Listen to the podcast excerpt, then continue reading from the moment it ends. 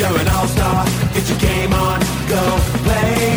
Hey now, you're a rock star. Get the show on, get paid. And all that glitters is gold. Only shooting stars break the mold. Welcome to another episode of the NRL Supercoach All Stars podcast. This is Barnsey back again ahead of round five coming up. Huge round that we've just had in round four to review, and round five looks even bigger with a lot of decisions to make. Before we get stuck into the podcast, have to mention our fantastic partner, TopSport. TopSport's a 100% Australian owned bookmaker. They are fantastic as far as best in market odds, very often with all their sporting bets, NRL especially. They've got some fantastic markets in there if you are going to bet, do so responsibly, but also make sure that if you're opening an account with TopSport, that you're doing it with the promo code SC All Stars. That's just all one word, SC All Stars. Then they'll know that you're one of our listeners and they'll take really good care of you. But TopSport, fantastic. Get on them. Let's get on with the podcast. For today, we're going to go into Market Watch, where we're going to have a look at how the market's trending as far as the trades go. Uh, but we're also going to concentrate, especially on the fullback spot, with a little bit of a strategy talk and discussion. We're obviously going to do TLT for round five, comb through all the games, some captaincy options, uh, and some pod options that are potentially coming up as well. So, going to be a bit of a faster podcast today because it is going to unfortunately be a solo one just with me. Uh, we've got some technical difficulties that prevented Billy from coming on for today's podcast but he will be back in the next two weeks for sure. Uh, we've also got Cowboy coming on in the next couple of weeks too from the Points Per Minute podcast, which a lot of people enjoy very much as well. So, a couple of good guests coming up. For today, you're stuck with me though, guys. And let's have a quick talk on Market Watch to start with. So, first off, let's look at the fullback spot because obviously we had a huge week where uh, we've got Ryan Papenhuyzen going 197 points absolute chaos. There was basically two types of people this past Super Coach round. There was those people who own Ryan Papenhuyzen, and there are those people who did not. And those people who did not absolutely plummeted. Uh, I know myself, I ended up dropping about 4,000 spots, which was crazy just because I didn't have him. Uh, and it ended up being a really poor round just because I didn't own the PAP. So, really big swing. Uh, what it's meant, though, is that it's really opened up a lot of discussion points on what to do at fullback obviously Papenhuyzen uh, now has gone up to a huge 750k, so it's going to be a massive investment to get him in. Very different from his starting price tag of 629,000. He's now gone up 120k just in one round. That 197 is going to stick around as well.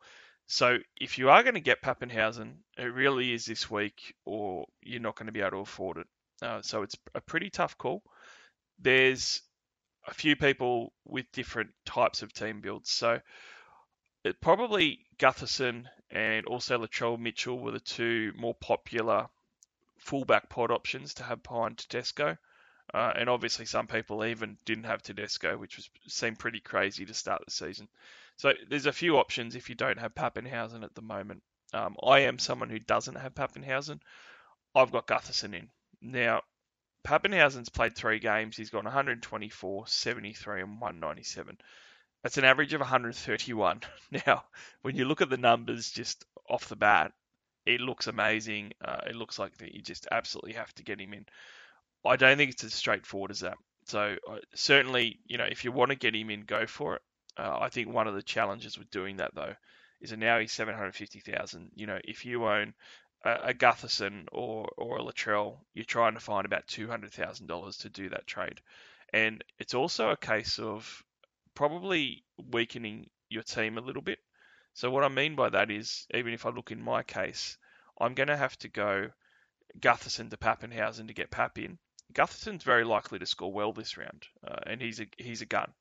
So I'm going gun for gun, even though Pap, you know, is obviously beating him at the moment as opposed to what I would have done if Pap didn't go ballistic, is I would have traded uh, a couple of mid ranges, maybe a a guy that's kind of peaked a little bit. I'll go early on a cow and probably a plotter. You know, someone like Welsh, who has been solid, had 71 points on the weekend, uh, but I could upgrade him very well to an Angus very easily and have Angus Crichton come in and still have Gutherson playing at fullback. So my overall 17, I'd feel a lot more comfortable with bit of a tough call. Um, what I would suggest people do though is one of the things that I know always happens, and I do this as well, is that when a team goes ballistic and they've got a player that goes for four tries like Papenhuyzen scores 200 points, you're very set on um, that one game. You know, one of the things that you have to remember is Papenhuyzen's done his 200 point game. You know, it's extraordinarily unlikely he's going to do another 200 point game. You know, you're probably not going to get close to 200 points again out of him for the rest of the season. So we've already missed the boat on that. Uh, so that automatically brings him back to the pack a little bit as far as you're not going to get that tearaway game where he's going to double or triple your score of your other fullback you got at the moment again. You know, that, that game's passed. We've already missed out. We already got flogged last week for not having him. So that's one thing with it. The other thing that you often forget is it's very easy to get carried away with Papenhuyzen and not realise how good uh, your option's going. So Clint Gutherson, for example. Now, he's obviously got a 32 point stinker in there against Melbourne, but the last two weeks he's gone 81 and 87 points against poor opposition. So he's got an 84 average the last two rounds where he's played the Sharks and the Tigers. That's really good, you know. And in round one against the Broncos, poor opposition again, he had 75 points. So if you look at those, you know, he, he's basically doing 80 points against poor opposition, and he's coming up to St George at Bankwest Stadium this week. Huge potential to go 80 plus again, uh, pretty easily. Canberra after that's pretty tough, but then he's got the Broncos again, uh, and then also the Bulldogs after that. Harder game against the Roosters, but then Warriors and then Manly. So he's got a lot of good matchups the next two months. There's heaps of good stuff in there that ordinarily you would have been really happy to have Gutherson for. Can't discount enough that you're really just looking at what these guys are going to do over the next sort of four to six weeks. You know, you, you need to just sort of forget about Papenhuyzen's massive game. Gutherson, if I knew preseason Gutherson was going to come in uh, and average 70 points, I, I would have been happy with that. If I knew that, you know, taking out that dud, say, you know, he could average 80 plus points, I would have been elated with that. The only reason that I'm not is obviously because Papenhuyzen's just blitzed it. If you look at someone else, Latrell Mitchell, you know, Mitchell has started off quite well as well. And again, you're going to forget about that good start just because Papenhuyzen went ballistic. But Mitchell's got 117 points, 68, 67, and 74. Uh, you're going to have to find an, a whole 200k if you want to go Mitchell to Papenhuyzen. But the next three rounds, I, I would love to own Latrell Mitchell. You know, he's got the Broncos this week, then he's got the West Tigers, and then he's got the Gold Coast Titans. Yeah, he could easily uh, average a ton over the next three weeks. Uh, I would expect one of those three games he's going to go ballistic for 125 plus or something. Know, so you're, you, you've got a great draw there for him. Obviously, Papenhuyzen has a good draw too, uh, like Latrell and Gutherson. But it's just important to look at that because all these guys are talented. Any of these guys can go on a three week run that's going to beat the other. Yeah, so the fact that Papenhuyzen's got that 200 points in, it's not crazy just to bank on who, who you've already got. If they're all the same price, then maybe you, I think it's a lot more viable just to, you know, it's to go straight to Papenhuyzen and just get in. But at the moment, you know, you've lost the 200 points.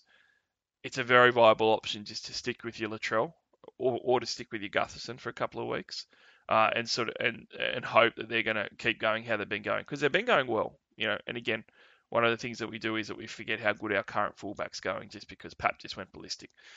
Uh, I would uh, I would say it's a 50-50 call, um, but if your team has a really strong 17 uh, and you've got a lot of depth and you're happy with it, I think it's a lot easier to go to Papenhuyzen uh, and to find that money to downgrade somewhere else. That's a lot better. If you're struggling to field a really competitive deep 17 where your four reserves are really strong, I think that's the point where you might have to bite the bullet and say, I'm not going to get Pappy and I'm going to ride Latrell or I'm going to ride Gutherson. You know, I'm a Gutherson owner, as I said if I would be much more comfortable with Latrell at the moment, um, just because of the next three week run. You know, I I would back Latrell to beat uh, potentially all fullbacks the next three weeks, just because Broncos, Tigers, and, and Titans are just such a phenomenal three week run for him. So I would actually be happy if I was in the Latrell owner's position right now, um, even though they're probably panicking and trying to get Papenhuyzen in. Now, the other thing that I'll mention with Latrell too is he's obviously got Cody Walker out this week. That could work really well for him this week, especially. You know, this week without Cody Walker, he's going to be handling the ball a lot at the back. That could be absolutely huge for him. So Latrell's actually the ninth best averaging player um, in the game at the moment. You know that's that's a huge start for him. Obviously, Papenhuyzen is now number one, but if you take out that last week's game, the gap isn't actually that much. So I'm pretty big on holding Latrell, uh, all factors considered, especially this week. When you are looking at both, uh, you know, Latrell and Gutherson as your alternative fullback options that non-PAP owners have as well, yeah, ownership's really important. So at the moment on Market Watch, 7.2% of coaches are trading in Ryan Papenhuyzen, and he was already 42% owned. You know, that's he's going to be close to 45 to 50% range once the trades are all done and this round's done and dusted. That is a huge amount of ownership. So there's two ways to sort of look at that. One of them is if you're really worried um, that it's going to put you behind, and that could happen. You know, the downside of not getting Papenhuyzen now is that half the game is going to run away from you and you're not going to be able to catch them. You're going to have 50% of coaches with PAP that are just going to keep going ballistic. You know, that could happen and you are left too far behind probably. You're going to find it really hard to catch that up in other areas. But the other thing that could happen is that you can look at that and go, well, look, I'm going to bank that someone like Latrell um, is going to outscore him for the next month of football. Uh, and if that happens, you know, all of a sudden you've got a huge jump on 50% of super coaches because you've got a guy in Latrell Mitchell that's just beaten a 50% owned Papenhuyzen, and Latrell Mitchell is far, far less owned. He's only in 23% of teams. So there is a massive difference between him and uh, approaching 50% ownership of Papenhuyzen. That's a couple of things to consider, but you know you need to understand the risk it's a risk reward if you're trying to keep a Latrell Mitchell or even a Gutherson for the next month and praying that they're going to go well. You're going to get a huge reward and a jump start on the Papenhuyzen owners, but the risk, and it, it is a big risk, is that you're not going to be able to catch up very easily over the next month of football if Papenhuyzen keeps going ballistic. We have spoken about the Gutherson and Latrell draws being quite good. Papenhuyzen also has a really good draw. Uh, and that's the thing that makes it harder. I think that if Melbourne had a bit of a tougher run, it would also make it easier to bypass Papenhuyzen. But they've got the Bulldogs this week. Um, now, they should absolutely blitz the Bulldogs. I think everyone realises that. The Roosters the next week is a bit harder. Uh, then they've got the Warriors and the Sharks, and they've got another hard game against South. So they do have a couple of tough ones in there. It's not as good as Latrell or Gutho's draw, I don't think, because basically every two or so weeks they're playing a, a good team. But in saying that, they've still got some big games there. You know, Papenhuyzen could come out this week and score 125 against the Dogs. That's going to make that's going to really sting because that's going to put him in sort of 850k territory, and then all of a sudden, price wise, you're not going to be able to get him. Certainly, make your decision this week, guys. I, I don't think there's a wrong one. Uh, I was going to try and get him in at the start of the week. I've had a bit of time to think it over, and now I've almost decided that I'm going to hold where I'm at and I'm going to get Angus Crichton in instead because I think that strengthens my overall 17. And it can't be said enough, you know, 150 to 200k investment to upgrade a gun to another gun is a lot. The last thing that we're going to talk about with the fullbacks is the Teddy conundrum. So one of the things that some super coaches are doing is saying, you know, maybe I've got a Latrell in at fullback and I've got Tedesco as the other.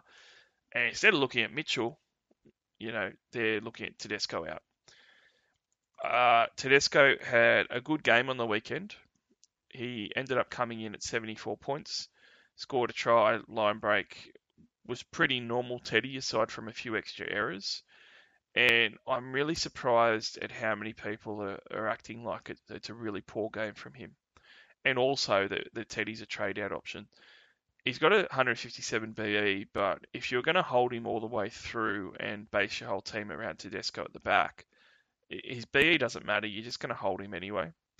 He's 840k, so I guess some of the thinking is that you can put yourself in a much easier position not to weaken your 17 if you want to get Papenhuyzen by going Teddy to Pap. Hopefully, get the same type of points, if not better, and you've got an extra 100,000 in the bank to play with to upgrade somewhere else.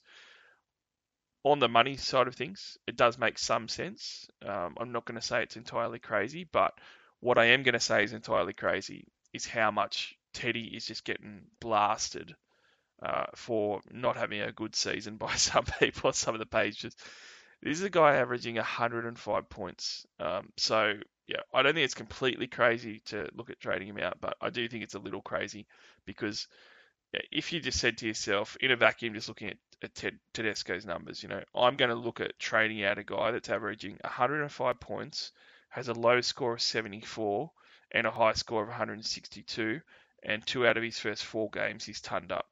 You know, on the surface, you look at that, you just go, you're absolutely mad. Why are you trading out James Tedesco? He's coming up against the Sharks this week. Very, very easily could turn up. Uh, and all of a sudden, that's three out of his first five games he's gone a ton. Tougher game against the Storm, um, but I will say that that's you know Storm versus Roosters means that it's Papenhuyzen versus Tedesco. So both those guys could have a quiet game. He then goes into the Dragons, which he could absolutely carve up again, and, then the Newcastle Knights. So as far as Teddy goes, yeah, it's very hard to see him not continuing on scoring well. There is no chance that I'm considering going to Tedesco to Papenhuyzen. Absolutely none. I do think it's a mistake. Um, I do think that if you're going to go to Papenhuyzen, it needs to be your other fullback spot. Uh, but uh, like I said, I'm, I'm actually going to stick with Teddy and Gutho myself just for now. Gutho will, will go later. But when you're having a look at the past seasons too, with someone like Gutherson, you know, he's gone through an average three three round average 120, five round averages are 96 and stuff. He does that, you know, pretty consistently. The last couple of years, there's been a few occasions where that's happened. So it's fine to run with it, guys. Don't feel like you have to get Papenhuyzen in. Also, don't feel like it's a mistake to, to go and chase him and pay the extra money. Just make sure that you do it this week. We'll finish off on the fullbacks on that note. Let's have a look at some of the other market trends that are happening at the moment in the top 10 most traded in and traded out players for the trade outs, the first couple are, are, make a lot of sense. You know, Tex Hoy is getting dumped by a lot of teams. He's injured. Jamal Fogarty was injured on the weekend, managed to play 50 plus minutes and score zero points, which is very, very hard to do. But let's focus on number three. So, Sitili Tupouniua, 2.9% of coaches are trading out Sitili, and he ended up with a four on the weekend, and that's pretty much what it comes down to. He had a HIA, which is really unfortunate. So he's not being traded out because his form hasn't been good. I'm pretty sure that everybody's been happy with his performances, but he's obviously going to start to leak cash now.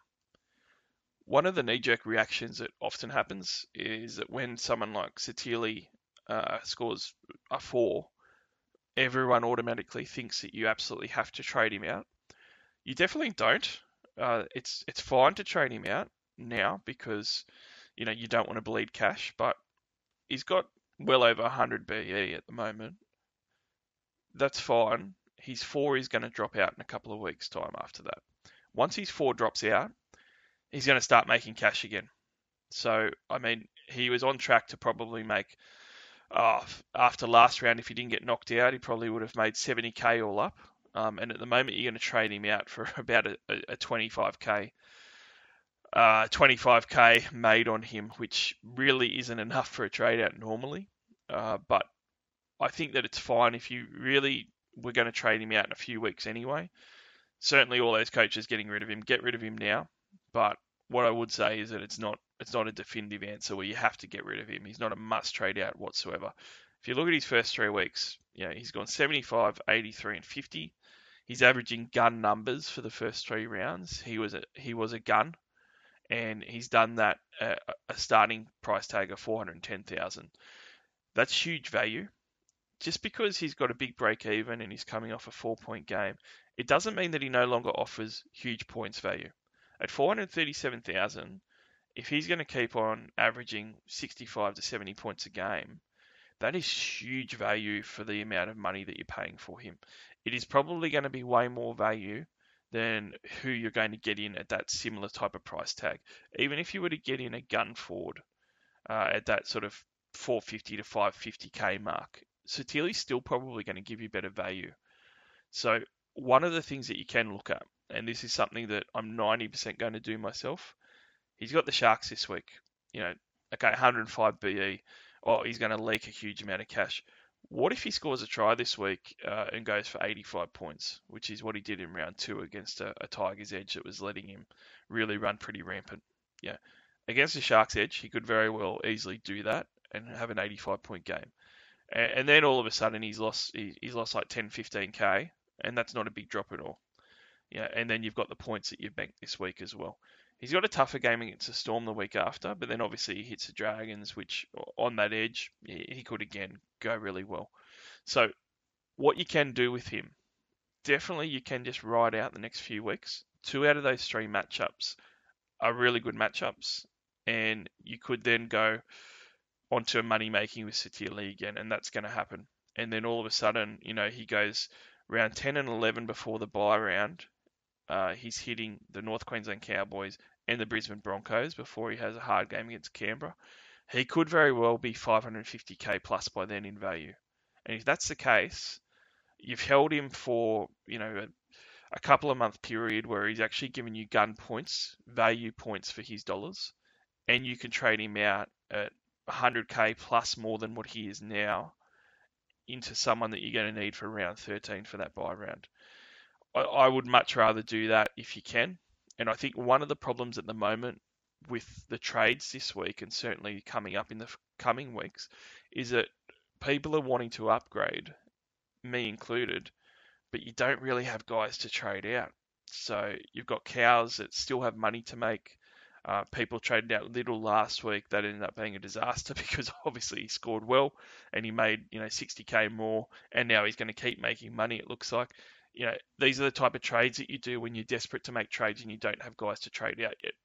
Very much the same with Sitili. You know, I think a lot of people don't have many people to trade out and they're trying to get uh, trade-ins happening. Sometimes it is better just to sit and just to leave your team and not cull guys that are going to make a lot of money in the future or that are still going to give you really good points. I'm going to stick with Sitili myself. Um, I think that he's going to get good points over the next, well, up until the buy round, really, and then he's going to be a good trade out for then. Fonua Blake's injured. That makes complete sense. Interesting on number five that people are starting to trade out um, Niu at the Broncos. Now, Niu is pretty heavily owned. He's ended up making 115,000 so far in 50% of teams. So he's done quite well, uh, but he comes in with a break even of, of 39. It does make some sense to get rid of him. Uh, some of the reasons why it may not make sense is that I'm seeing teams downgrade him uh, which is a popular option, and then use that money for, say, a Ford upgrade, uh, or use that money to be able to get to Papenhuyzen. What that means is it's a bit of a circle where you're going back to what was happening at the start of the year with a lot of low-scoring teams, where you really you're really disintegrating your centre wing options that you can use, and you're playing a lot of dirt there. Uh, Niu's been quite good. He's actually averaged 54 points a game which has been fantastic for his price tag. He had a low of 36 round one, but you know the last three rounds he's actually gone quite well and has a 59 average the last three with a 92, a 39, and a 47. He doesn't have those real low dirt scores in him. So I mean, if you're going to sell him and have to play a Simonson at Canberra, you know you could halve your points in that spot very easily. He's averaging 54. Simonson might go in the next few weeks scoring 30s, and that could easily happen. So just be really careful getting rid of him um, on what could happen. There's also the fact that he does play round 13. Now, he's got a couple of really hard matchups coming up, and that's the argument to sell him. Totally get it. I think it's fine to sell him. Uh, I'm not saying it's not. South, Penrith, and Parramatta, the next three, they're going to be really hard for the Broncos. But he is going to make money again going into round 13 uh, because he's then got the Titans, the Cowboys, and Manly. Uh, he should make all that money up and more doing that.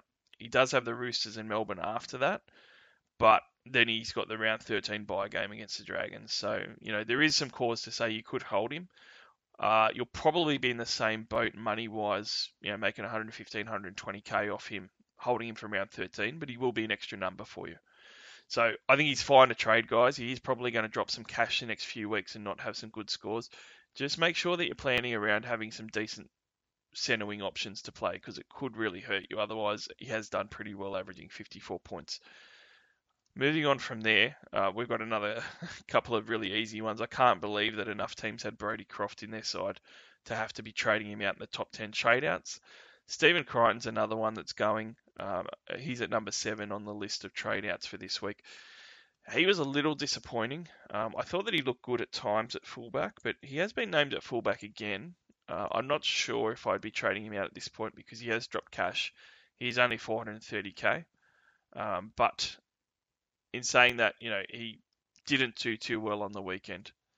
Now down to 430k, uh, I can see why teams are probably looking at selling him, but I would look ahead of this round and, and check out Penrith's matchups because I'd be really wanting some Penrith Panthers players for this upcoming run. They've got Canberra in Penrith, which is a tougher game. That could be one where he scores pretty poorly again. But he then has the Broncos, the Knights, Manly, and Cronulla. I'm actually looking at the Penrith Panthers draw saying, geez, I wish I could load up on Panthers after this week. And Stephen Crichton would be one of the main guys. He hasn't scored a huge amount of tries this year like he normally does. Um, he's barely been getting any attack at all for the year so far. That's going to hit. He's going to start hitting. So I'd be really wary trading him out. Uh, I think that you're going to be trading him out, not getting anything out of him or any value in the time that you've owned him. And the next sort of five weeks of football, he's going to have a really good five round average and go well. So that one's a, a lot harder to do um, than some of the other trade outs, I think. Jason Saab is in the top 10. Now, ordinarily, everyone would say, you know, look, you don't trade out a guy that's cheap that hasn't made any money yet. He's just got to go over the line. He's going to start scoring tries. Saab was only 230k and he managed to lose um, 30k in the last couple of weeks. So only 200,000 in value now it is very hard to justify holding him because I know that a lot of people struggled to loop on the weekend because he only had six points and you knew that you were going to get that as your AE if you were trying to do the VC loophole. It's a huge issue at the moment. Um, what I would say is that there's probably a really good chance that Jason Saab is dropped very soon. Jorge Taufua is due back shortly, um, uh, supposedly anyway, based on the NRL timeframes on the injury list. He's meant to be back this month. Uh, Saab could end up being dropped, and then he's an NPR, and he's not going to give you any auto emergency poor scores. Um, you can use him later on as well. But, you know, I, I completely get cut and bait on him. Um, I just don't think it's worth a trade out for me, so I'm going to hold him. But he has just been terrible as far as cheapies It didn't work out. He's at the top of the list. He's looked awful. In real life football as well, he's played terrible. Cody Walker, top 10. 2.2% of coaches are trading him out. He's obviously suspended this week. This is a really tough one because I've seen a lot of Cody Walker teams where their 17 looks really weak and it's hard for them to find money to do trades or to improve their team, keeping Cody Walker on the sideline. Uh, he's 650,000, so it's it's a lot of money to be sitting there. But I think people really need to consider the Cody Walker matchups after this week. So after this week, uh, Cody Walker has two absolutely plum matchups. You know, the Rabbits are going to end up hitting the Tigers and Titans. Now, those matchups could be both 100 plus games for Cody Walker. Um, I know a lot of people weren't too happy on the weekend with him, but you know, he's still got a good score and still scored two tries. he's going to come out and he's going to blitz those couple of games, and I think you're going to regret getting rid of him. I would especially be holding him if you only just got him in last week you know, if you only just got him in last week, I think you pretty much have to hold him. You've just wasted a trade there. He's going to pay you back. You just have to maybe play someone this week that you maybe didn't want to, but he's going to pay you back the next couple of weeks after that. So I would be holding Cody Walker myself, um, but it is hard for this week because a lot of teams aren't going to be looking as good uh, keeping him there on the pine. Traded in. Obviously, we've spoken about um, Papenhuyzen, so we won't talk about him. But Sam Walker had a fantastic debut, uh, a lot better than even I expected. Ended up scoring 82 points. He is bottom dollar. He's only played the one game, so you can afford to have a look at him again. But one of the good things about him as a downgrade option is he looks like someone that you can actually play. You know, he scored in the 80s last week. He's playing the Sharks this week, where he could get some attack as well. I was really impressed with how he looked. Um, I've actually already got Sam Walker there now, so I'm gonna I'm gonna play Sam Walker this week against the Sharkies. He's gonna be in my 17 as one of my reserves. I'm pretty comfortable doing it. I said all preseason and really last year when I was excited about him playing for the Roosters that he's he's a very big talent in the game. Um, he's a lot different than other young kids. He's been working in the system the last 12 months he's not going to be like a fresh 18 year old coming in that's that's going to have as many lumps that he's going to have to take. I think he's going to be pretty game ready, and he was. Uh, the way he was commanding the ball at times, some of the plays that he was making, he's going to get try assists, and I think that's going to happen just more and more. You know, he's going to be more and more comfortable and be doing even better. The other thing too is that Hutchison is a terrible half, so a lot more of the playmaking responsibility is going to keep falling on Walker. I wouldn't be surprised if Robbo tells him to stop kicking and just let Walker take some more of those kicks because Hutchison was just terrible on some of those fifth fifth tackle options that he was taking. So Sam Walker looks like a great trade in. He's a, he's probably the number one downgrade option that teams have got this week. Brian To'o is the second most traded in player, and To'o is getting brought in by eight percent of coaches at the moment. Before that, he's only in t- 10% of teams, so he's still in pod territory. Now, I've been spruiking To'o pretty much all preseason, all season so far. I ended up getting him in round two. I got him in really early, and I've been super happy with it because even when he's not getting a try, he's just getting such great base and base attack that you know you're getting 50s anyway. He's managing to do yeah 57 and 55 points in round two and three just in his base base attack, and that's because he's leading the league in tackle breaks uh, and also leading backs in runs as well which is basically what you were expecting to see, and it's great that's come to fruition. He's going to be one of the top centre wings by year's end. He's coming off 121 points against Manly, where he scored a double. That's one of the phenomenal things with Brian To'o in your centre wing. Someone like Maika Sivo at the moment, you know, he might get a double and give you 80 points, and that's the same with a lot of wingers that you're going to get in your side that are high try scoring. Alex Johnston's another one where you might get 75 or 80 points off his two tries with Brian To'o, because his base and base attack is so strong and he's got such a heavy work rate, you're tunning up every time he gets his couple of tries. Every single time he's going to ton up pretty much. Uh, and that's works out phenomenal, especially when you look past this week at the Panthers draw that I was mentioning. The number one target outside of Cleary that you should be getting in after this week is Brian To'o. Now, Brian To'o coming off that huge ton that he's just put up on Manly, because of that, he's got a break even at 24, so he's going to increase in price again after this week. He's already at 562,000, 31k more this week than what he was last week, and 40k more than what his starting price was for round one to start with him. He's a he's a centre wing trade in of the week. He'll probably end up being one of the centre wing trade ins of the year. Can't say enough how much of a good trade in he is. Teig Wilton uh, is coming in, in the top five at number four of most traded in, and he's a really interesting one. He started the last couple of weeks, uh, hasn't had a price rise yet. Starting second row forward, playing 80 minutes at 250,000. Most of the time, you're just going to say, "Wow, I just got to get him in my side," and it makes a lot of sense.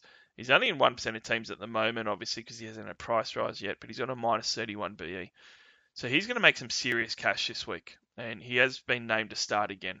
Now, one of the things that people need to be aware of with this one, though, 43 and 78 points the last two weeks, you know, good scores for someone at only 250k.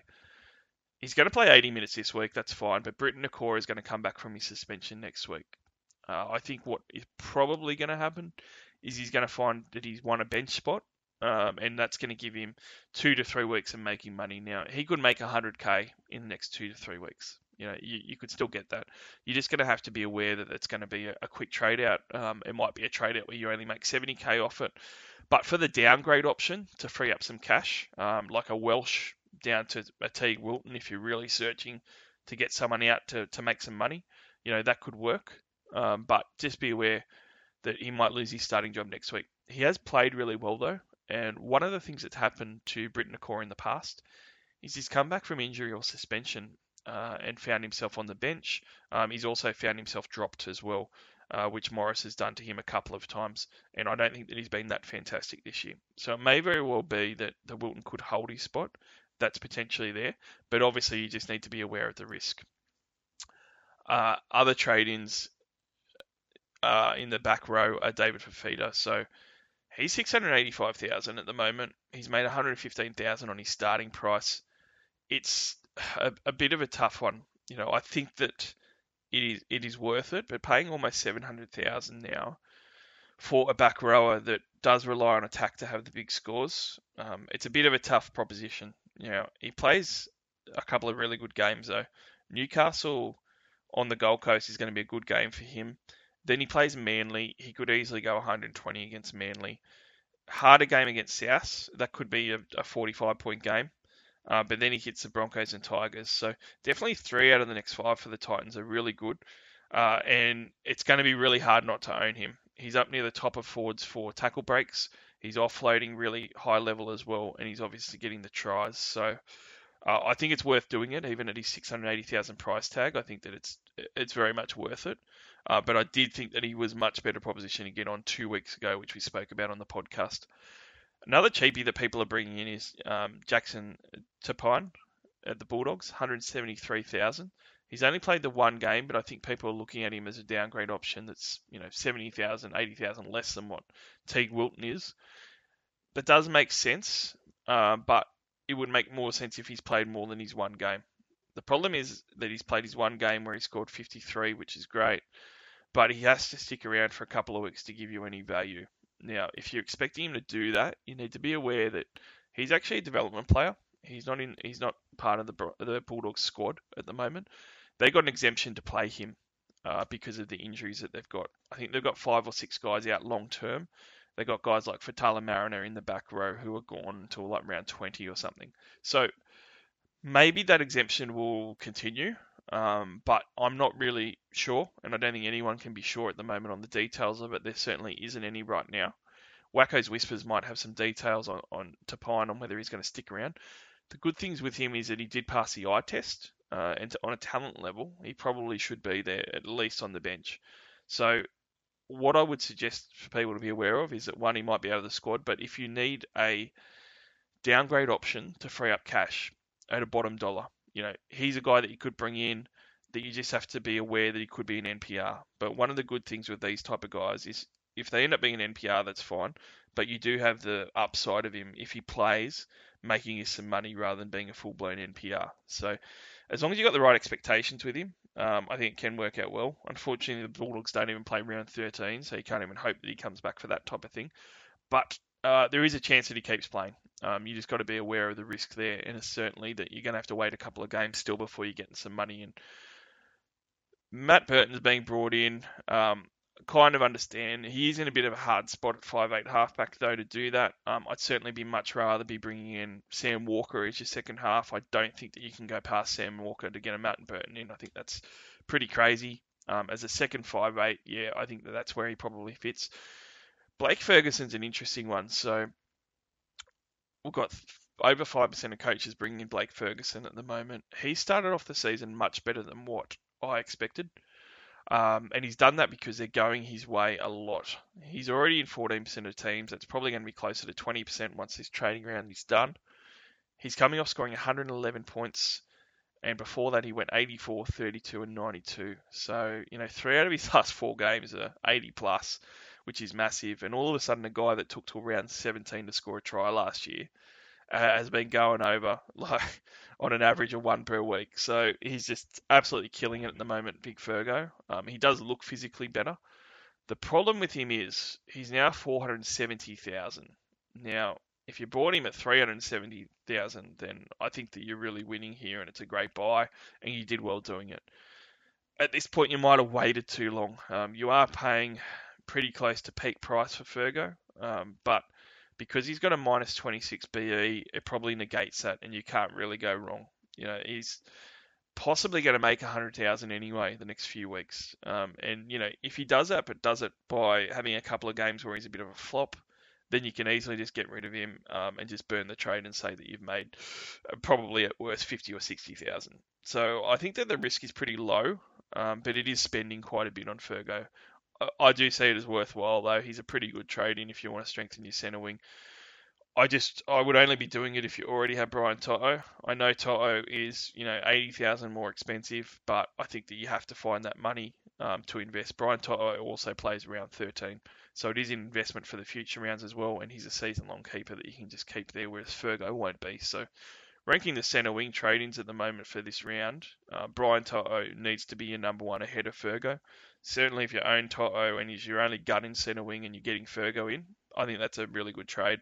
Um, it makes a lot of sense, and you can always cull Fergo if he's not living up to expectations in a few weeks. Tino's coming in for quite a few teams. He, he came off a huge game, 90 plus on the weekend, looked like a beast. It does make a huge amount of sense.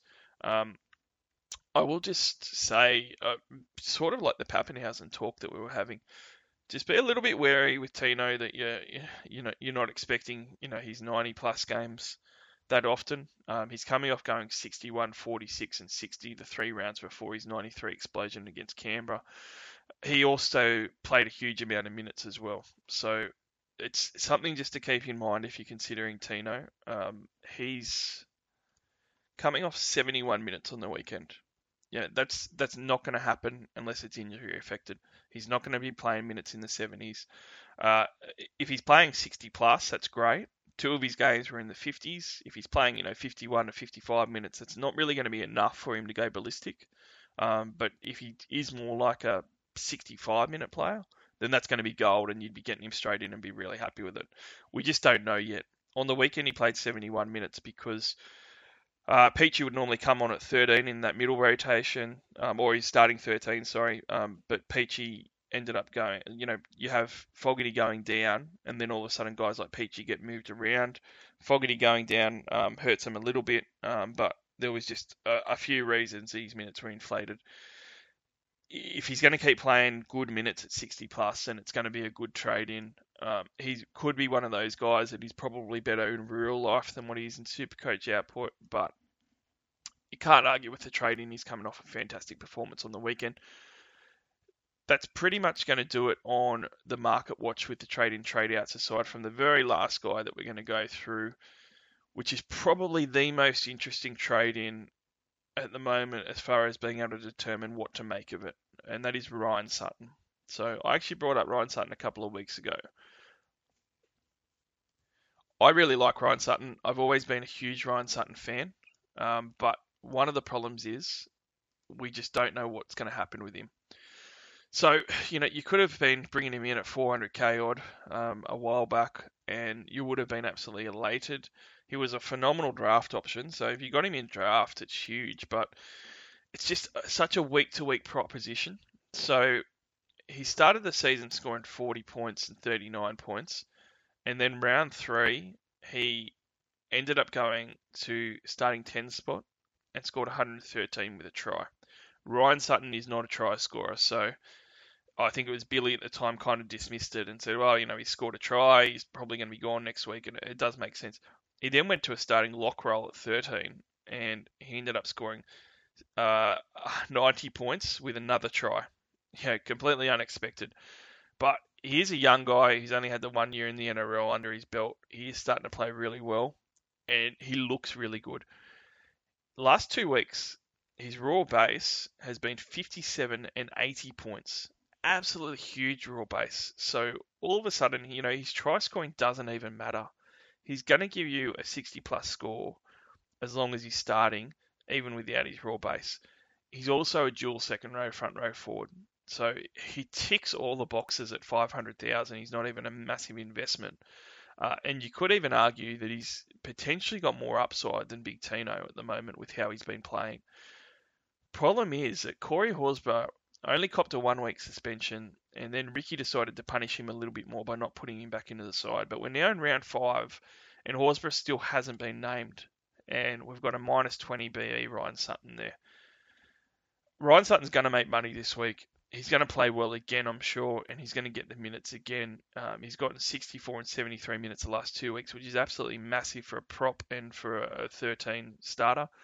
Um, you do have Joe Tapine back though, so he's back in the rotation.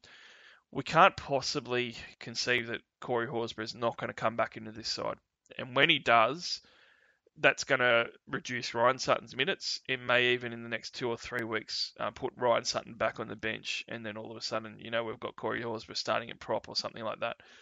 That could very well happen. Um, Dunamis Lui has been the preferred starting prop for a while now for Ricky Stuart.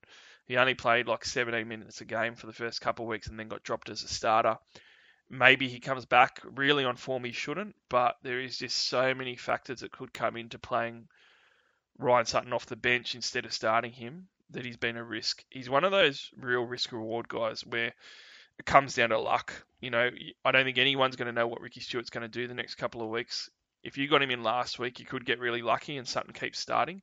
And he's going to be one of those real pod buys of the early season rounds where you're going to absolutely kill it in points and you're going to make 100k plus pretty easily because it was only two weeks ago he was only 410,000. But he could go really pear shaped really quickly. Where all of a sudden next week he's got a um, not a negative BE, that's for sure, and he's not starting. So I look, Bob's your uncle. Go for your life. Just have a guess, flip a coin. Nobody's going to really know with Sutton. But if you got him in draft, I reckon you're absolutely killing it. Let's go straight into the teams now and for TLT uh, and review this round that's coming up in round five. So our first game is the Broncos versus South Sydney Rabbitohs, and this one could be an absolute carve up. It's not even at Suncorp to try and keep the Broncos kind of half in it. Um, let's start off with the Broncos. So big news for them is that they got Carrigan out for a week, and because of that, TPJ is going to be starting at 13. Now he got benched last week, played 30 minutes, scored 32 points, uh, absolute shambles. Meant that he comes into this week with 117 BE he's obviously starting 13. A lot of people might think, oh, wow, that looks good. That's great. He's going to start getting back in the rotation better. He's going to play more minutes. Kevin Walters has done this the entire season with him, where his minutes have gone 39, 52, 59, 30. And Carrigan was the preferred starter last week. He's probably starting again next week, and TPJ will probably be back on the bench. So, big decision to make for this game. Coming up against the South Sydney side that could absolutely carve up the Broncos, even without Cody Walker. Uh, I would be selling TPJ myself. He's 117 BE, 635,000. They're coming up not only against South this week, but then also Penrith and Parramatta the next three weeks, and only one of those is going to be at Suncorp as well. So I actually think that TPJ is a good sell. Uh, it's really unfortunate because he's been playing really well on a per minute basis, but Kevin Walters is just showing a lot of inexperience at, at his coaching level with some of his selections and rotations um, that he's not getting right. So I, would have to jump off. The other one that's interesting for this one is that some people are talking about Jordan Riki a little bit as far as um, probably, like we said earlier in the podcast, searching for someone to trade out because there's no obvious trade outs yet because people haven't peaked.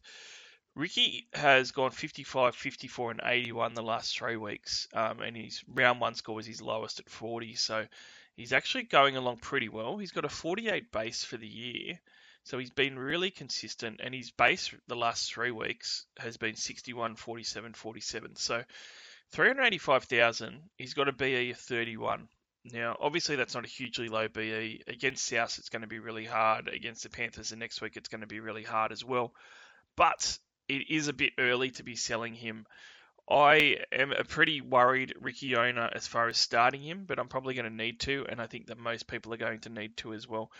One of the things with Jordan Riki coming into this year is he wasn't hugely known for his work rate, but his base as an edge back row at 48 is actually really good, and especially the last three weeks, his base has been more towards mid 50s as an average. So he's actually looking really good on the base. But one of the things that he was coming in as is a guy that can definitely get a line break, score a try, hit some attack, and we haven't seen that yet. So there's every chance in the next few weeks he hits a little bit of attack, whether it's a line break or a line break try, and then all of a sudden he's going to start making a heap of cash. So it is a bit of a premature trade out. Um, I get being hungry for the getting the points in now, but you know the Souths can still be a little bit weak on some of those edges at times, so I, I wouldn't be trading him out for this one. On the South Sydney side, um, obviously, no Cody Walker. Low key though, the other big one is Koloamatangi is actually out as well due to his suspension, and that's going to be for two weeks. So that's going to hurt uh, a lot of Koloamatangi owners that definitely brought him in a couple of weeks ago when he was starting again. Benji's going to replace Walker in the halves. I don't think there's any issue as far as Souths goes. I think that's going to be pretty seamless. So I guess really the one to focus on on this one is really Latrell Mitchell. We've already gone through his numbers and everything he's a straight, he's a VC option. He's a phenomenal VC option this week. I think that he's a hundred plus candidate. I'm 90% confident that he's going there this week against the Broncos side. I think he's absolutely going to carve up. But the guy that we haven't spoken about yet on the podcast, it's also a VC option, but also a really good trading option, is Damien Cook.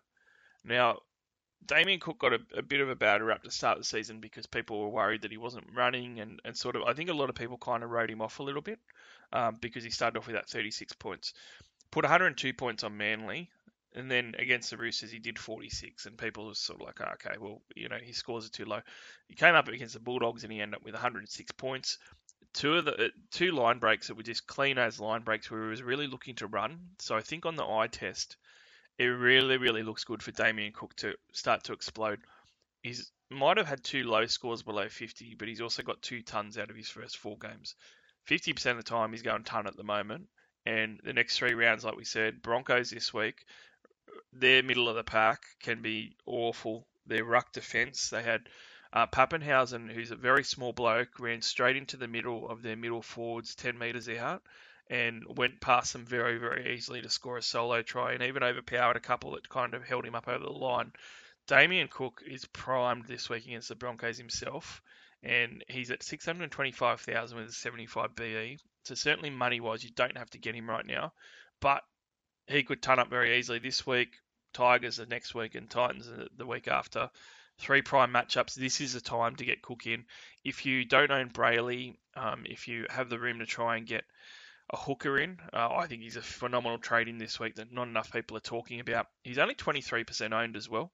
So not the huge Damien Cook ownership that we've seen in the past. This game against the Broncos, he's my pick for it, along with Latrell to absolutely have blinders. Top Sport bet of the week.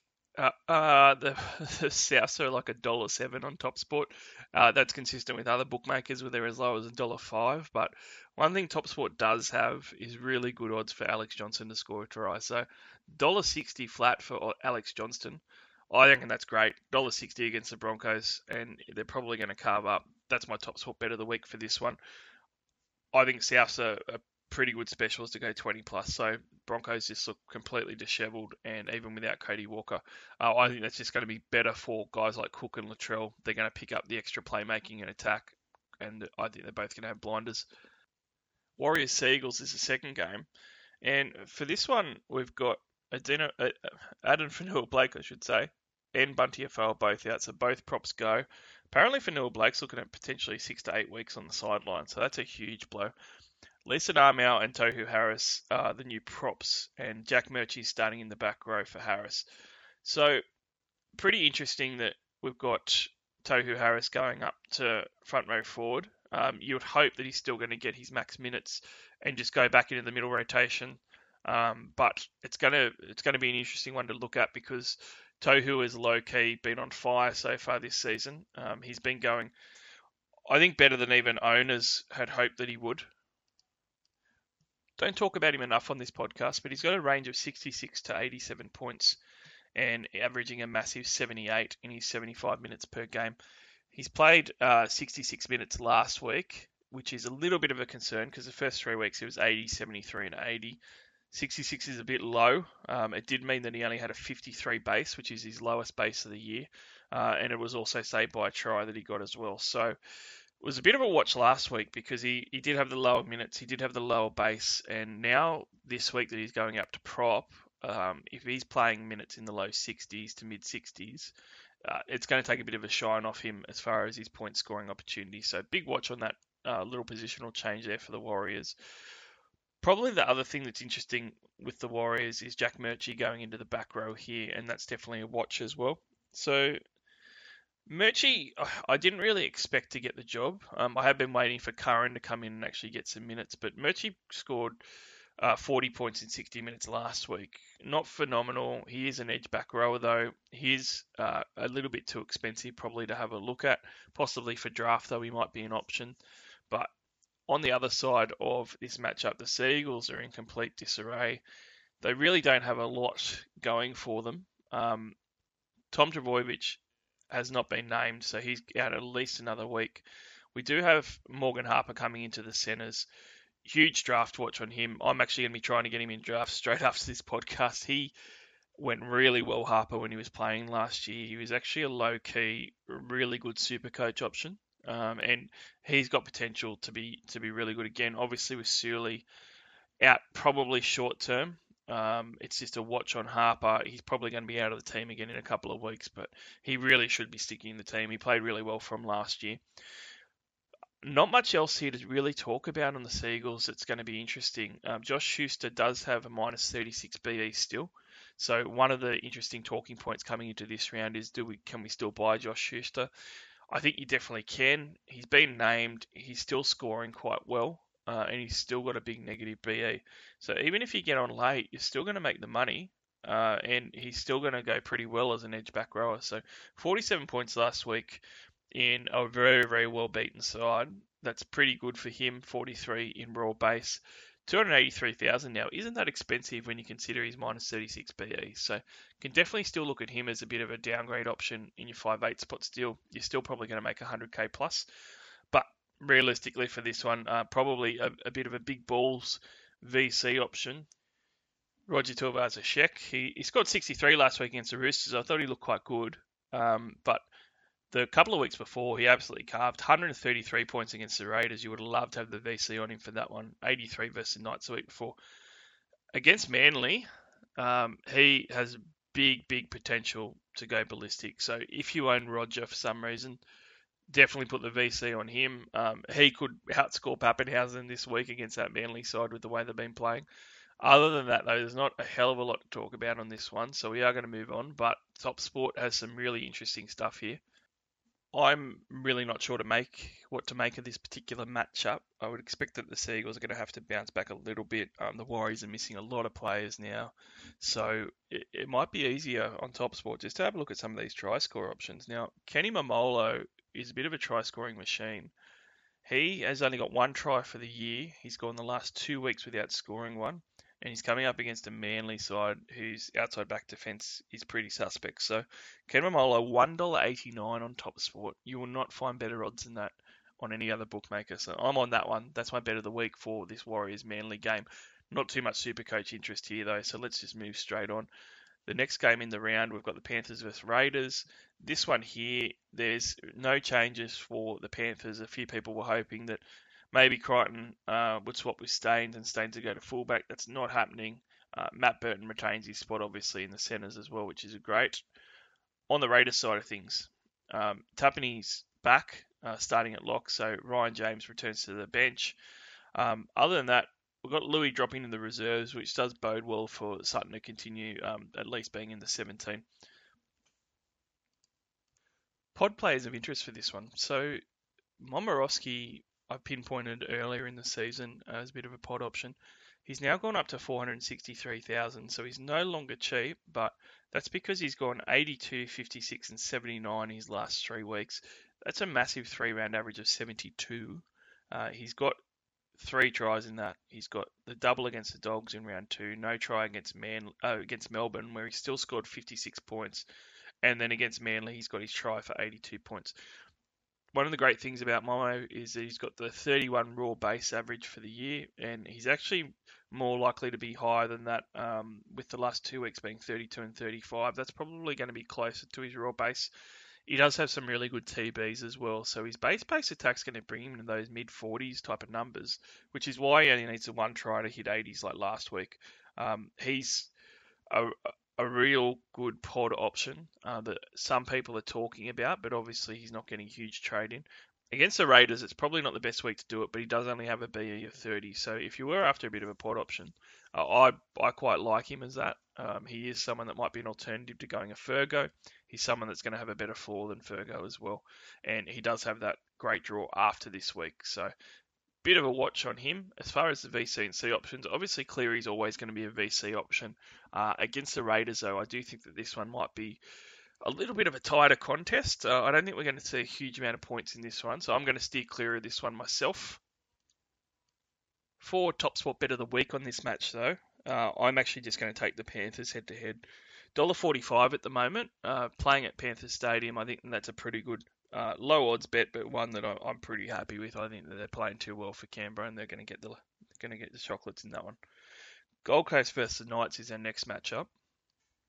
So for the Titans, um, we've got Brian Kelly back, and I've already seen a huge amount of super coaches getting interested in getting Brian Kelly straight in.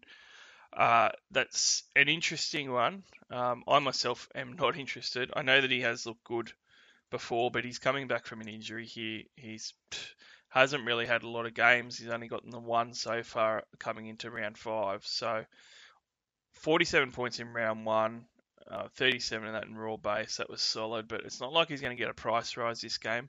Uh, and it's also not like Newcastle's the easiest matchup for him either. So I'd be waiting till next week, which is a game coming into Manly where he's going to get his first price rise. Certainly have a look at him next week. Um, but you know that's that's the week to do it. Trading him in for the Manly matchup, um, see where his break evens at, see how he returns from his injury as well with his busted hand. Um, I wouldn't be rushing this week, but he's obviously a popular one that's a bit of a talking point. We've already spoken about Fifita. Um, I'm going to throw it out here that Fifita is going that well that against the Knights, who aren't going to have Mitchell Pearce, um, I I actually see him as a bit of a big balls pod VC option because the way he's playing, he's going to get his offloads, he's going to get his tackle breaks, which means, you know, if he gets a line break try, he's going to go pretty big. And then if he gets his hand in another one, he's going like, you know, 110, 120 sort of range. So, really, um, this one could be a, a, big game changer because not many people are going to think to put it on him. He's gone 88, 112, and 105 the last three weeks. That's how good he's going. That's why he's such a great trading despite his price. 102 three round average. Uh, so I certainly think it's too risky to put the C straight on him, even though I think he's going to be in for a big game. But VC on him as a big balls one, um, you could definitely go for that. On the Knight side of things, the big news is that we got Kalyn Ponga back. So whilst they've lost Pearce for an extended period of time, they do have Blake Green coming in as a professional half, um, and they do have uh, Ponga coming back at fullback. So that's going to help them hugely. The big thing is that Connor Watson's going to six. Um, now, people might be worried about that a little bit because of his numbers and stuff. His numbers look okay at six. Uh, you know, it's not as good as maybe when he's just running a bit more free and getting the tackles that he gets in the middle, but he, he's still good there. The big deal with Connor Watson playing six is that he's going to get 80 minutes. Because he's an 80 minute player uh, as a starting six, he's an auto play. Like if he wasn't before, he's an auto play right now and he could go fantastic against the Titans as well. They're just the sort of side that allows quite a few points for guys like Connor Watson that I think that Watson's in for a big one, and my big call on the Knight side of things is that him and Ponga are both going to have big games in this one. Uh, I reckon they're both looking at 75 plus. The other talking point for the Knights team is that Mitch Barnett is obviously a popular one that people have been bringing in the last few weeks. I was really happy that I started with him. He's been on fire, whether he keeps the goal kicking or not. So probably Ponga's going to take the goal kicking back. But I've said this before and I'll say it again. You know, a lot of people are going off that if he doesn't have the goal kicking, he's gone. You know, he's a sell. I can't believe people are talking about him like he's a sell. He's averaging 86 points a game this year. He's got four games and he's gone 105, 85, 77, 75. And he did 75 last week when he wasn't even kicking. Uh, um, now, 75 to 105 is a range in four games in the first month of footy. Coming up against the Gold Coast Titans, coming up against the Sharks the following week, I cannot fathom why people are looking at selling Mitch Barnett. He's been a phenomenal player, even without the goal kicking. So even if the goal kicking goes, um, you know that's what maybe uh, 10 to 12 points that he's going to lose. Let's say it's 12. You know that brings him down to a 74 average for the year. you know, like 74 is a really good average for a bloke that you probably brought in at 550k. It's still only 615,000, so it's not like you're cashing him out at 700k yeah, there's no way I'd be looking at trading Mitch Barnett at the moment. Certainly down the track, um, if he starts to go go down a little bit, um, if he's not scoring as well in sort of two or three weeks' time, that might be a time to consider trading him. But right now, just because Ponga's coming back, no chance. Uh, and there's every chance as well that maybe Ponga decides he doesn't want the kicking straight away or whatever, and Mitch still slots a few over. I'd definitely be sticking with him in this game. Gold Coast Titans edges for a couple of years now. It just managed to always concede points. Uh, I, I wouldn't be surprised if Mitch Barnett goes over for a try myself. Top sport bet of the week for this one. Now, there isn't really any VC or C options, but top spot bet of the week, there is a couple of real big balls options. Uh, I don't know how this game is going to go really, uh, but I do know that David Fifita is going to have a big one and he's paying two dollars sixty one to score a try. I think that's way over his top sport giving us way too good odds for that one. So you know it's not as certain as maybe some of the other bits of the week, but it's for two dollars sixty one huge value. So that's the one I'm on for this one. I'm not going to look at VC or C options on this one aside from maybe a Fifita one, but uh, let's move on to the next match. So this next one is sort of interesting for the Storm, not really for the Bulldogs. Storm vs Bulldogs. The Storm could absolutely carve up here. It's it's one of the, the big reasons why people might be scared to not get Papenhuyzen. I totally get it. Harry Grant's been named in jersey 21, but he's meant to be coming onto the bench, um, so it, he's probably going to be starting. It looks like that's going to be interesting because it, it might change the attack a little bit. Um, certainly with uh, an attacking hooker there that's different style to what Brandon Smith is. Uh, that could really change things, um, poss- possibly for the better for Papenhuyzen and, and guys like Munster, possibly worse. Um, but Papenhuyzen, we've already spoken about a lot. He's going to kill it this week. I think you would be a very brave man not to look at a VC or a C if um, if you own him already. Um, certainly a straight C. He showed last week how good that can be. I can't see him scoring disappointingly this week, so he's probably going to be the most popular captain of the week. Uh, so if you want to go with the crowd and, and not fall behind, then yeah, that's a fine option. There is a lot more later games though, so you could always just VC him. Cameron Munster's one in focus for this game though to quickly talk about. Now I did trade in Cameron Munster last week, and I was a little bit worried that the you know he didn't really have. Uh, I don't think he had any try assists actually for the season so far. He's been boosted by getting two tries out of his first four games and a pretty decent flat 36 raw base. Now, 71, 59, 86, and 62 points. 70 average, exactly on the dot of what he was doing last year, very similar to his 2019 average of 69. You can't really be disappointed with it. But I think everyone's kind of expected, um, particularly against the Broncos on the weekend, for us to see a lot more from him. He scored a try and only scored 62 points. Very un-Cameron Munster-like. Uh, watching the games, he's just not getting as involved as what an owner would probably hope. Uh, I watched last week and I was really worried about him, to be honest. Um, he really wasn't getting a huge amount of the ball to make plays, um, and certainly the ball was going to Paps a lot as well. Um, hopefully, with Harry Grant, it, it, might help Munster a little bit, but this is the sort of thing that we've seen before where, you know, Munster won't go that well and then he'll just have a, a big game. Uh, it could very well be an alternate where, you know, Papenhuyzen went nuts last week and we got a solid score from Munster, and this week we might get a solid score from Pap, and Munster goes ballistic. I actually think that Munster is in for a big one this week. I think that he is going to get one or two try assists, and I think that he might get a line break try himself.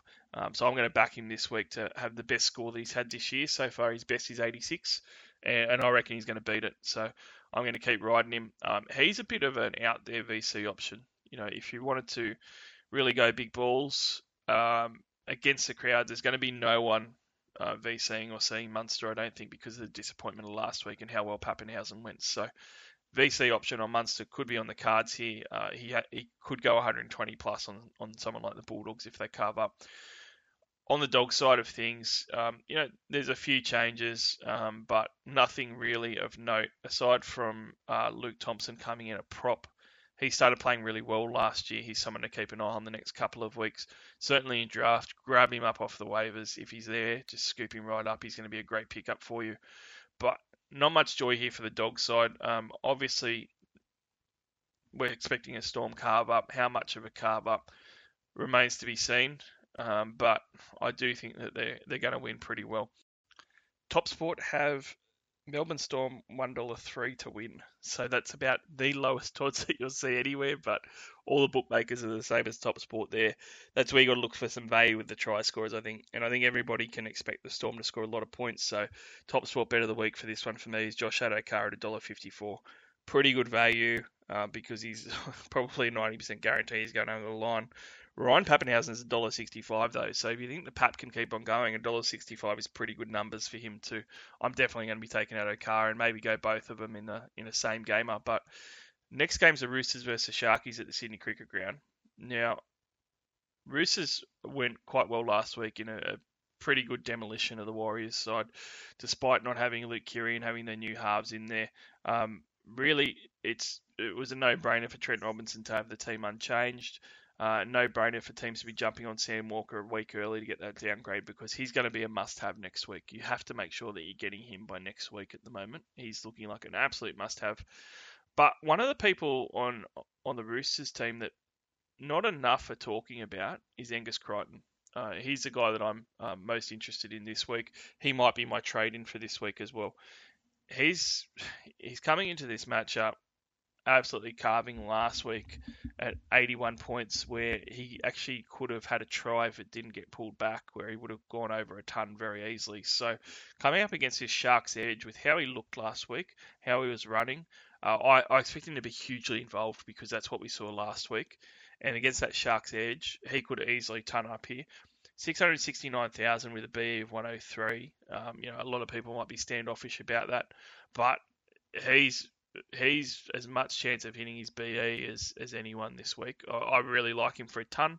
Uh, I really like him to get a try as well this week against the Sharkies. So hugely interested for, for me. I'm probably going to be going Welsh to Angus and downgrading elsewhere. That's probably going to be my move for this week.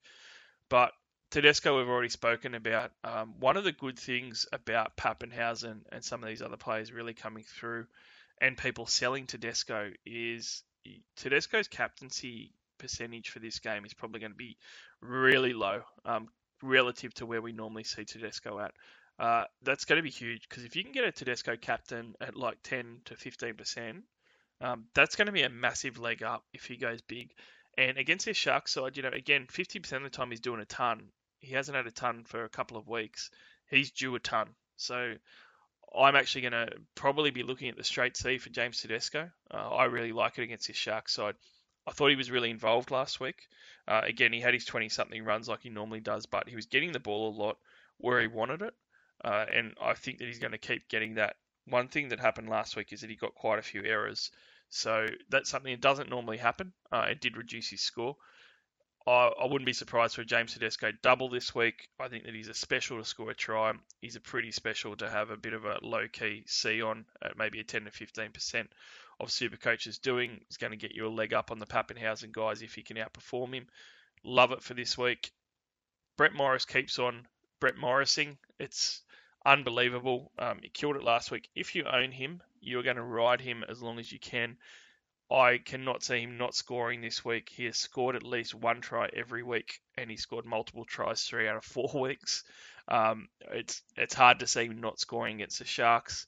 I think both Morris boys will be pumped up playing the Sharkies as well, with Josh obviously leaving to go to the Roosters. And he's 730,000 with 103 BE. He's probably going to hit his BE. You probably can't pay 730,000 for him as a winger. We saw that happen last year where, where guys jumped on uh, and he proceeded to go a 45 50 and, and start to bleed cash really badly. One of the questions that we've had come up though is that some people are desperately trying to get Papenhuyzen and they're looking at, well, can I go, you know, Brett Morris and my second fullback to Papenhuyzen and to another gun because that frees up enough money to do it. I actually saw a really good trade where, you know, it was gun to guns, but, you know, they managed to get Fifita in for this week along with Papenhuyzen by using Brett Morris. Uh, and even though I wouldn't trade Brett Morris, it makes a little bit of sense to do those type of sideways trades. Um, but yeah, I, I just couldn't do it with the, the form that Brett Morris is in at the moment. Uh, the Roosters are actually paying $1.45 on Top Sport at the moment to win this one. That's my Top Sport bet of the week by a mile. Um, and I really like the Roosters to win well here. Uh, I, I think they've got a good chance at 13 plus. For the Sharks, we've obviously already spoken about Wilton still starting, um, being a bit of a option if you can keep it. Um, but there isn't really many other changes aside from Ramien coming back from injury, uh, from suspension, I should say, and Connor Tracey losing his centre spot and going back to the bench, which means he's not an option anymore, um, like he might have been for a few. Not a lot to talk about on this one. T- Teddy's my pick for the captaincy for sure. Let's move on to the next game, which is the Tigers versus the Cowboys. This one uh, is pretty interesting one because it's two teams that are struggling quite a bit. Uh, we've got Moses Mbye going into centre to allow moving to the wing. Um, and we've got Chee-Kam coming onto the bench. So on the Cowboys side of things, Jason Taumalolo is massive. Um, coming back, he's going to start at lock. Uh, McGuire back to the bench, and that's that's a huge in. It's going to be a big watch the next few weeks because obviously we've got the coach saying that he's not going to play in big minutes the coach is under huge pressure because the Cowboys are looking absolutely pathetic at the moment. Uh, not many shining lights for them. He really needs to play Taumalolo big minutes. I think it's probably going to happen uh, in the next couple of weeks. Jason Taumalolo is going to become a really good buy, and I don't think enough coaches are going to be looking at him. So definitely a watch for this one. Valentine Holmes was a watch last week, and he was a guy that uh, I considered a decent centre wing trade in. Despite the fact that the Cowboys were pretty appalling, um, he ended up with 70 points again. And, you know, we said, you know, he does 70 points at fullback, and that's what he did when he moved to fullback in round three. And he did 70 points on the nose again versus the Sharkies. He's now coming up against the West Tigers and the, the Bulldogs the next two weeks. Uh, every chance that he does well against those two teams as well. Only 508,000 with a 45 BE. Definitely still remains a watch for this game, and definitely still remains someone who is a decent pod option that people aren't looking at for their centre wing, especially if you've already got a Brian To'o in your team. Tiger side of things for Super Coach, Daine Laurie has been a uh, a really great plug and play centre wing for a cheapie. I expect him to get a try this week against the Cowboys. They've been pretty susceptible to opposing fullbacks. He's a really good play, coming off 48, 62, 73, and 47 to start his career. 58 average. He might end up getting his top score of the season this week against the Cowboys side. But one of the other guys that I did pinpoint as a watch for me last week was Adam Doueihi. Doueihi has a good draw coming up, also plays the first bye um, and was sub 500, which is why I was interested. He came out last week and scored 84 points, backing up his 90 points the week before very, very nicely. He seems to be getting attack, uh, and he's obviously doing some kicking as well. He's got a BE of 9 at 503,000 this week. It's going to be hard to wait to get him if you were interested and you wanted him for round 12 because I don't even like paying 500 for him. Um, I've considered doing it this week because I think there's a every chance that he goes 84 or 90 points again, like he has the last two weeks against this uh, Cowboys side with the Tigers playing at home. So it could be a big pod score for him this week. At 500k, you could do a lot worse. Um, certainly, if you needed to find some money, and this is a, a very out of the box play for this week, so I don't want to sound like I'm saying it's a no brainer or you're definitely going to kill it doing it. Um, it's a risk reward. There is some risk with it, but if you got Cody Walker on the bench and you desperately need that cash, uh, you could do worse than going, you know, $160,000 banked going Cody Walker to Adam Doueihi playing the Cowboys, where he could hit up 90 points and you could use that 160,000 to upgrade, say, Latrell to Papenhuyzen or something like that. Um, or alternatively, you know, you could use it to go from a Welsh to a to an Angus Crichton, um, and then that really strengthens your side this week. But Adam Doueihi's run after this as well. It's not like he's not going to be playable as your backup six. Um, you're going to have Souths, which is a bit of a grudge match for him, then Manly, uh, then the Dragons and the Titans. So that's a pretty good month of footy, and obviously he's going to play that round 13 bye game like we spoke about. So real pod move. You know, it's it, he could go to shit at any time, but oh, I think that he's looking at a couple of month run where he's going to be uh, averaging a 65 70, already averaging 66 for the year when one of his three games was only a 25. So pretty decent pod option that I'm going to be looking at as a consideration for this week as far as the game goes, uh, I can't go past the Tigers for this one at Leichhardt Oval. Surely they've got to get the win over the hapless Cowboys who are playing away from home, but definitely a big watch on Taumalolo as well to see how it goes. David Nofoaluma is the last guy I'm going to mention for this one, though. Um, if you wanted a, a, bit of a hand grenade, early jump on, on a seasoned gun that no one's talking about in centre wing because of the emergence of guys like Brian To'o and so forth, uh, he's a huge play. 577,000 now with an 84 BE. Um, he hasn't been the Nofo of the past. He's averaging 55 points a game after coming off a 76 and 65 the last two years. We said that we didn't think that he was going to average 76 points again, but certainly 65 he should be where he's at, um, and he's well below that at 55. His base has only been 30 as well, so he certainly hasn't been as busy as what he normally is. Um, but the last two weeks we've seen signs of him sort of coming back. 32 and 39 raw base raw base, I should say, the last two weeks. The first two weeks were only 27 and 22. So a huge difference the last two weeks in his work rate, uh, which is what you want to see. Um, and he's only he's got, scored two out of the last four games, uh, which you know he's probably going to be strike rate, but he didn't score last week, so every chance that he goes over the line for this week, and you get a decent score.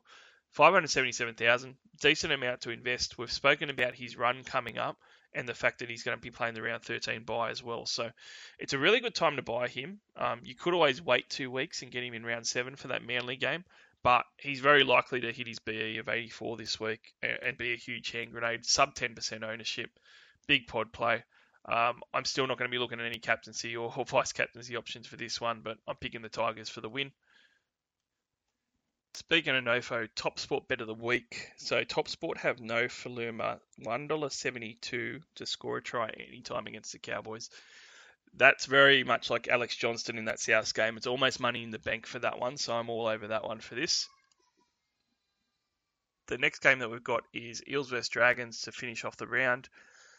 Uh, now, Ryan Matterson jumped out last week very late. That hurt many super coaches that held him. Hopefully, you didn't rage trade him because, you know, he highly unlikely that doesn't happen this week. All the mail was that he passed all the tests and everything, and that was just a bit of an extra precautionary. Um, and Bryce Cartwright's set to make his debut, so we might get some cardi party action. So that's going to be interesting as well. Other than that, on the Eel side, um, there's there's obviously a lot of watches, uh, and some of them were spoken about before um, in Market Watch Maika Sivo's gone downhill. Last week he was nowhere near as good, um, scoring 30 odd points. It was very disappointing. But the two weeks prior he'd scored a try and averaged about 75 points. I can't see him not scoring a try this week after missing out last week. Um, so if you own him, I think you can comfortably be playing him and not selling for this Dragons matchup. But Clint Gutherson, I mentioned, he's he's my special for this week. Um, I, if you need a huge pod option for your captaincy and you say um, wanted to VC someone else and didn't own a Papenhuyzen, you know, Clint Gutherson could be a C option. He's a big balls, balls high risk one. Um, he might only get you an 80 because he's been doing that pretty consistently in the last few weeks, but he also has the potential to go 120 or something and really blow him out. Uh, so he's an interesting one for this one. Last game of the round as well to save your captaincy for if you wanted to VC some earlier games. On the Dragons side, um, mainly the one change, Jack Bird returns to the starting side after suspension, um, forward to the bench. Top Sport bet of the week. Like I said, Maika Sivo hadn't scored last week. He rarely goes two in a row without a try. $1.73 on Top Sport to score a try this week. I think that's great. Parramatta should win, and I think they should win pretty well as well. So a minus eight and a, eight and a half for the dollar eighty-two is uh, a pretty good bet as well. So Top Sport's got some great options for this one. It is a Bankwest. I'm all over the Eels for it. I'm glad that I own Eels for this draw.